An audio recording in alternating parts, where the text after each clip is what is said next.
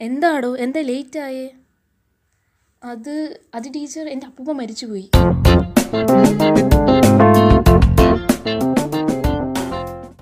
Hello എല്ലാവർക്കും നമസ്കാരം. This is Katturumbi and you are listening to Malayali Katturumbi podcast നിങ്ങളൊരു late കമറാണോ എങ്കിൽ ഞാൻ ഇനി പറയാൻ പോകുന്ന കാര്യങ്ങൾ തീർച്ചയായും നിങ്ങൾക്ക് റിലേറ്റ് ചെയ്യാൻ പറ്റും. ഈ ലേറ്റ് കമേഴ്സ് കേൾക്കുന്ന കുറച്ച് ചോദ്യങ്ങളാണ്. എന്താടോ ലേറ്റായി തനിക്ക് എന്താ വീട്ടിൽ ചോറും കറിയും വയ്ക്കാനുണ്ടായിരുന്നു ഇനിയെങ്കിലും നന്നായിക്കൂടെ തനിക്ക് എന്താ സ്കൂളിലെ റൂൾസ് ആൻഡ് റെഗുലേഷൻസ് ഫോളോ ചെയ്യാൻ പറ്റത്തില്ലേ? തനിക്ക് എന്താ കൊമ്പുണ്ട്? അങ്ങനെ അങ്ങനെ അങ്ങനെ. എന്തായാലും ഈ എപ്പിസോഡ് നിങ്ങൾ കേട്ട് കഴിയുമ്പോൾ ലേറ്റ് കമേഴ്സിനെ വെറുക്കാതിരിക്കാൻ ശ്രദ്ധിക്കുക. പൊതുവെ ഈ ടീച്ചേഴ്സിനും ബുജികൾക്കൊക്കെ ലേറ്റ് കമേഴ്സിനോട് ഒരു തരം ഒരു ഒരു പുഗ്നമാണല്ലേ അതെ അവർക്കൊരു നമ്മോടൊരു പുഗ്നമാണ് എന്തായാലും നമുക്ക് കാര്യത്തിലേക്ക് കടക്കാം. ഈ പറയുന്ന ഞാൻ ഒരു ലേറ്റ് ആണെന്ന് എടുത്ത് പറയേണ്ടതില്ല എന്ന് വിശ്വസിക്കുന്നു. ഈ ഒരു പദവി പിച്ച വെച്ച നാൾ മുതൽ എനിക്ക് സ്വന്തമാണ്. ഞാനൊരു ഫസ്റ്റ് സ്റ്റാൻഡേർഡ് പഠിക്കുമ്പോൾ മുതലേ ഈ ഒരു നല്ല സ്വഭാവം ശീലമാക്കിയിട്ടുണ്ടായിരുന്നു കേട്ടോ. എന്റെ വീട്ടിൽ നിന്നും വെറും ഒരു രണ്ട് സ്റ്റെപ്പ് വെച്ചാൽ മാത്രം സ്കൂളും സ്കൂൾ എത്തുമായിരുന്നു. കാരണം അത്രയ്ക്ക് അടുത്തായിരുന്നു. എങ്കിൽ പോലും ആ ദൂരം ഇവിടെ നിന്ന് കാസർഗോഡ് വരെ പോകുന്ന ദൂരമായിരുന്നു നമുക്ക്. പിന്നെ ഇതിൽ എനിക്ക് മാത്രമല്ല കേട്ടോ പങ്കുള്ളത്. എന്റെ ചേച്ചിക്കും വലിയൊരു പങ്കുണ്ട്. എട്ടരയ്ക്ക് എത്തേണ്ട നമ്മൾ എത്തിയിരുന്നത് ഒമ്പത് മണിക്കായിരുന്നു. എന്നാൽ ആ ഒരു കുഞ്ഞിലെ ഇത്രയും ലേറ്റായിട്ട് എന്തിനാ പോകുന്നത് എന്താണ് ഇതിന്റെ റീസൺ എന്നൊക്കെ ചോദിച്ചാൽ കുളിക്കുകയില്ല നനയ്ക്കുകയുമില്ല കാരണം കാരണം കാരണമൊന്നുമില്ല കേട്ടോ. എന്താണ് ഇത്ര ലേറ്റായി പോകുന്നത് ചോദിച്ചാൽ ഏഴ് മണിക്ക് എഴുന്നേൽക്കുന്നത് കൊണ്ടായിരിക്കാം. യെസ് ഓഫ് കോഴ്സ് നമ്മൾ മിക്കവാറുമുള്ള സ്കൂൾ ഡേയ്സ് ഒക്കെ ലേറ്റ് ആയിട്ടായിരുന്നു പോയിരുന്നത്. അതേസമയം തന്നെ നല്ല നേരത്തെ പോയിട്ടുള്ള ചരിത്രവും നമുക്കുണ്ട് കേട്ടോ. കുറേ നാൾ നല്ല നേരത്തെ പോയിട്ടുണ്ട്. ഈ ലേറ്റായി വന്ന് ക്ലാസ്സിൽ കയറുക എന്നത് ഒരു എളുപ്പമുള്ള കാര്യമല്ല കേട്ടോ. എല്ലാവരും വിചാരിക്കും ഓ പയ്യെ കയറി വന്നാൽ മതിയല്ലോ എന്ത് ഈസിയാണ് ഒരിക്കലുമല്ല. അതൊരു വലിയ കടമ്പ തന്നെയാണ്. അങ്ങോട്ട് പോകുമ്പോഴേ എന്ത് കള്ളത്തരമാണ് ഇന്ന് പറയുക അങ്ങനെ ആലോചിച്ചായിരിക്കും പോകുന്നത്.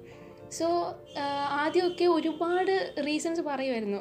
ട്രാഫിക് ഉണ്ടായിരുന്നെന്നും ആക്സിഡൻസ് ഉണ്ടായിരുന്നെന്നും പപ്പയ്ക്ക് വയ്യ മമ്മിക്ക് വയ്യ അപ്പൂപ്പൻ അമ്മൂമ്മ അങ്ങനെ ഓരോരോ കാര്യങ്ങളും പറയുമായിരുന്നു. പിന്നെ പിന്നെ മനസ്സിലാക്കി അവർ ഇത് കള്ളത്തരമാണ് എന്ന് റിപ്പീറ്റ് ചെയ്യുമ്പോൾ പിന്നെ ആർക്കാണ് മനസ്സിലാകാത്തത്? സോ ഇങ്ങനത്തെ പിന്നെ റീസൺസ് ഒന്നും വർക്കൗട്ട് ആകാതെയായി. അപ്പോൾ നമ്മൾ ആദ്യം ചെന്ന് സ്കൂളിലോട്ട് കയറുമ്പോൾ തന്നെ ഈ ലേറ്റ് റെക്കോർഡുമായി കണ്ണുരുട്ടി കാണിക്കുന്ന ടീച്ചർ അവിടെയാണ് നമ്മുടെ ഈ റീസൺസ് ഒക്കെ ബോധിപ്പിക്കുന്ന സ്ഥലം കേട്ടോ. അങ്ങനെ പിന്നെയും നമ്മൾ നടന്ന് നടന്ന് നീങ്ങുമ്പോൾ വടിയുമായി നിൽക്കുന്ന പ്രിൻസിപ്പൾ പിന്നെയും അങ്ങനെ നടന്ന് നടന്ന് നീങ്ങുമ്പോൾ ക്ലാസ് ക്ലാസ്സിൽ ക്ലാസ് ടീച്ചർ ഇങ്ങനെ കണ്ണുരുട്ടി നിൽക്കുന്നു. അങ്ങനെ ഇത്രയും കാര്യങ്ങൾ കഴിഞ്ഞാണ് നമ്മൾ ക്ലാസ്സിലേക്ക് കയറുക.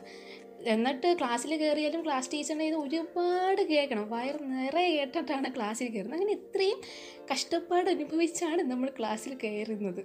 ചില സമയത്തൊക്കെ കണ്ണ് വെട്ടിച്ചൊക്കെ ക്ലാസ്സിൽ കയറും. പ്രിൻസിപ്പളിലെ നിന്ന് വലിയ പ്രശ്നങ്ങളൊന്നും ഇല്ലാതെ കയറാറുണ്ട്. അതേസമയം ചില സമയത്ത് വൃത്തിയെ കിട്ടിയിട്ടും കയറാറുണ്ട്. അതേപോലെ തന്നെ ഒരുപാട് പണിഷ്മെന്റ്സ് കിട്ടിയിട്ടുണ്ട്. പക്ഷേ കുറച്ചിങ്ങനെ ഓർത്തിരിക്കുന്ന സംഭവം എന്ന് പറയുന്നത് ഇത് ഞാൻ രണ്ടിലോ മൂന്നിലോ ഒക്കെ പഠിക്കുന്ന സമയത്താണ് കേട്ടോ. അപ്പോൾ അന്നെന്ന് പറഞ്ഞാൽ പതിവിലും ലേറ്റ് ആയാണ് സ്കൂളിൽ പോയത്. സ്കൂളിൽ ഇങ്ങനെ കറങ്ങി നടക്കുന്ന കുട്ടികളൊന്നും കണ്ടില്ല. കെ ജി സെക്ഷനിലത്തെ ടീച്ചേഴ്സിന് ബഹളമൊക്കെ കേട്ടപ്പോൾ മനസ്സിലായി. ക്ലാസ് തുടങ്ങിക്കഴിഞ്ഞെന്ന് മനസ്സിലായി. അന്ന് നിർഭാഗ്യവശാൽ ആ കമ്പനിയായ എന്നും നമ്മൾ കാണുന്ന ടീച്ചർ അല്ലായിരുന്നു. ഒരു സാറായിരുന്നു അപ്പോൾ ഞാനും വിചാരിച്ചു ആദ്യം ചെറുതായിട്ട് കണ്ണുരുട്ടി പേടിപ്പിച്ചിട്ട് വിടുമായിരിക്കും എന്നാണ് വിചാരിച്ചത്. ബട്ട് അങ്ങനെ അല്ല കേട്ടോ അന്ന് നടന്നത് കാര്യങ്ങളൊക്കെ. അന്ന് ഇതേപോലെ റീസൺ ചോദിച്ചപ്പോൾ അന്ന് എന്തൊക്കെയൊക്കെയോ തള്ളി വിട്ടു. അതൊന്നും അവിടെ വർക്കൗട്ട് ആയില്ല. സോ ഇങ്ങനെയൊക്കെ നടക്കുമ്പോൾ നമ്മൾ മാത്രമല്ല കേട്ടോ. കൂടെ കുറച്ച് പേരുണ്ട് എന്ന് പറഞ്ഞാൽ ഇങ്ങനെ എന്ന് ലേറ്റ് ലേറ്റ് കുറച്ച് ഫ്രണ്ട്സായ കുറച്ച് പേരുണ്ട്. അപ്പോൾ അവരിങ്ങനെ പതിയെ പതിയെ നമ്മുടെ പിറകെ വരുന്നവരാണ്. അങ്ങനെ ആ സാർ നമ്മളോട് അസംബ്ലി ഹാളിൽ ഇരിക്കാൻ പറഞ്ഞു. അവിടെ ഇരുന്ന് I will not repeat this again എന്ന് എത്ര മുപ്പത് പ്രാവശ്യം എഴുതാൻ പറഞ്ഞു. ആദ്യമൊക്കെ ഞാൻ വിചാരിച്ചു ഇങ്ങനെ വെറുതെ കളിക്ക് പറയുന്നതായിരിക്കും. ഒരു പേജ് എഴുതി രണ്ട് പേജ് എഴുതി എന്നിട്ടും അയാൾ നിർത്താൻ പറഞ്ഞില്ല. എനിക്ക് നല്ല ഓർമ്മയുണ്ട്. കാരണം അവിടെ ഇരുന്ന് ഫോർ ലൈൻ പേജിലായിരുന്നു ഞാനന്ന് എഴുതിക്കൊണ്ടിരുന്നത്. സോ അവിടെ ഞാൻ ഇതേപോലെ മുപ്പത് പ്രാവശ്യം ഇരുന്ന് എഴുതിയത് എനിക്ക് ഇപ്പോഴും ഓർമ്മയുണ്ട്.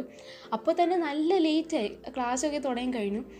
ഈ പിഞ്ച് കുഞ്ഞിനെ നോക്കി ആ സാറിന് ദയ തോന്നിയില്ല. അങ്ങനെ ഫുള്ള് എഴുതി കഴിഞ്ഞിട്ടാണ് ആ സാറ് പറഞ്ഞത് എഴുന്നേറ്റ് പോകാൻ പറഞ്ഞു. ക്ലാസ്സിൽ കയറാൻ പറഞ്ഞു.